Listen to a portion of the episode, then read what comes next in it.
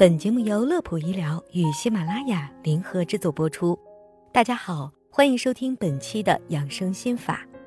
很多朋友一定听说过明星瘦脸是因为拔了智齿这种说法。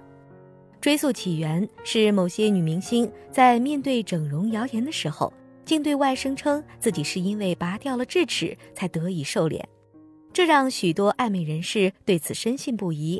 当时便掀起了一股拔牙瘦脸的热潮，明星效应可见一斑。对此，早有医生辟谣，拔智齿是不可能瘦脸的，因为骨骼是决定咱们脸型的因素之一，尤其是下颌骨起到了重要作用，而智齿又是在下颌骨完全成型之后才萌出的，因此拔掉智齿对于脸型几乎是没有影响的。之所以感觉拔完以后脸瘦了，没准儿是手术后脸部消肿的原因，又或是自己的心理暗示罢了。在证实了瘦脸是因为拔了智齿的谣言之后，求美者对此垂头丧气，大部分人就抱着既然拔除智齿对瘦脸没用，那便任由它随意生长的态度。不能够说这个态度不对，但是也要视情况而定。首先，咱们先来好好认识一下智齿。智齿，简单点说，就是从咱们的门牙往里面数第八颗牙齿，也是最靠近嗓子眼儿那里的牙齿。智齿如果生长得当，那么它一样可以发挥咀嚼的作用。但有的智齿不光起不到基本的咀嚼作用，还会带来剧烈的疼痛感和感染。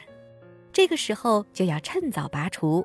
比如以下两种情况，第一种情况是智齿因为萌出空间不足而导致长不出来或部分萌出，并且确定以后也不能继续萌出，这种情况下应尽早的拔除，以免到后面引起更加严重的口腔问题。第二种情况是智齿出现了龋齿，也就是咱们大俗话说的蛀牙，这个时候首先要看看智齿长得正不正。龋坏的面积大不大？如果智齿长得比较歪的话，那就不是简单的蛀牙问题了，有可能会挤压到邻牙，造成塞牙，进而导致邻牙龋坏。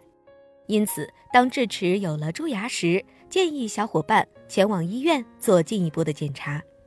最后提醒大家一点：如果智齿周围出现牙龈红肿，并伴有疼痛感。那么大概率是智齿冠周炎的急性发作，这种情况下要等到炎症消除以后再做处理，切不可在炎症发作期进行拔除。另外，一些心血管疾病的患者、高血压患者、肝或肾功能疾病的患者，这些患者在拔牙时可能会对病情有影响，具体情况需要提前告知医生，请医生判断是否进行拔牙。妊娠期、经期的妇女建议暂缓拔牙。好了，本期的节目就到这里。乐普医疗健康调频，祝您生活安心，工作顺心。记得点击关注，我们下期节目再会。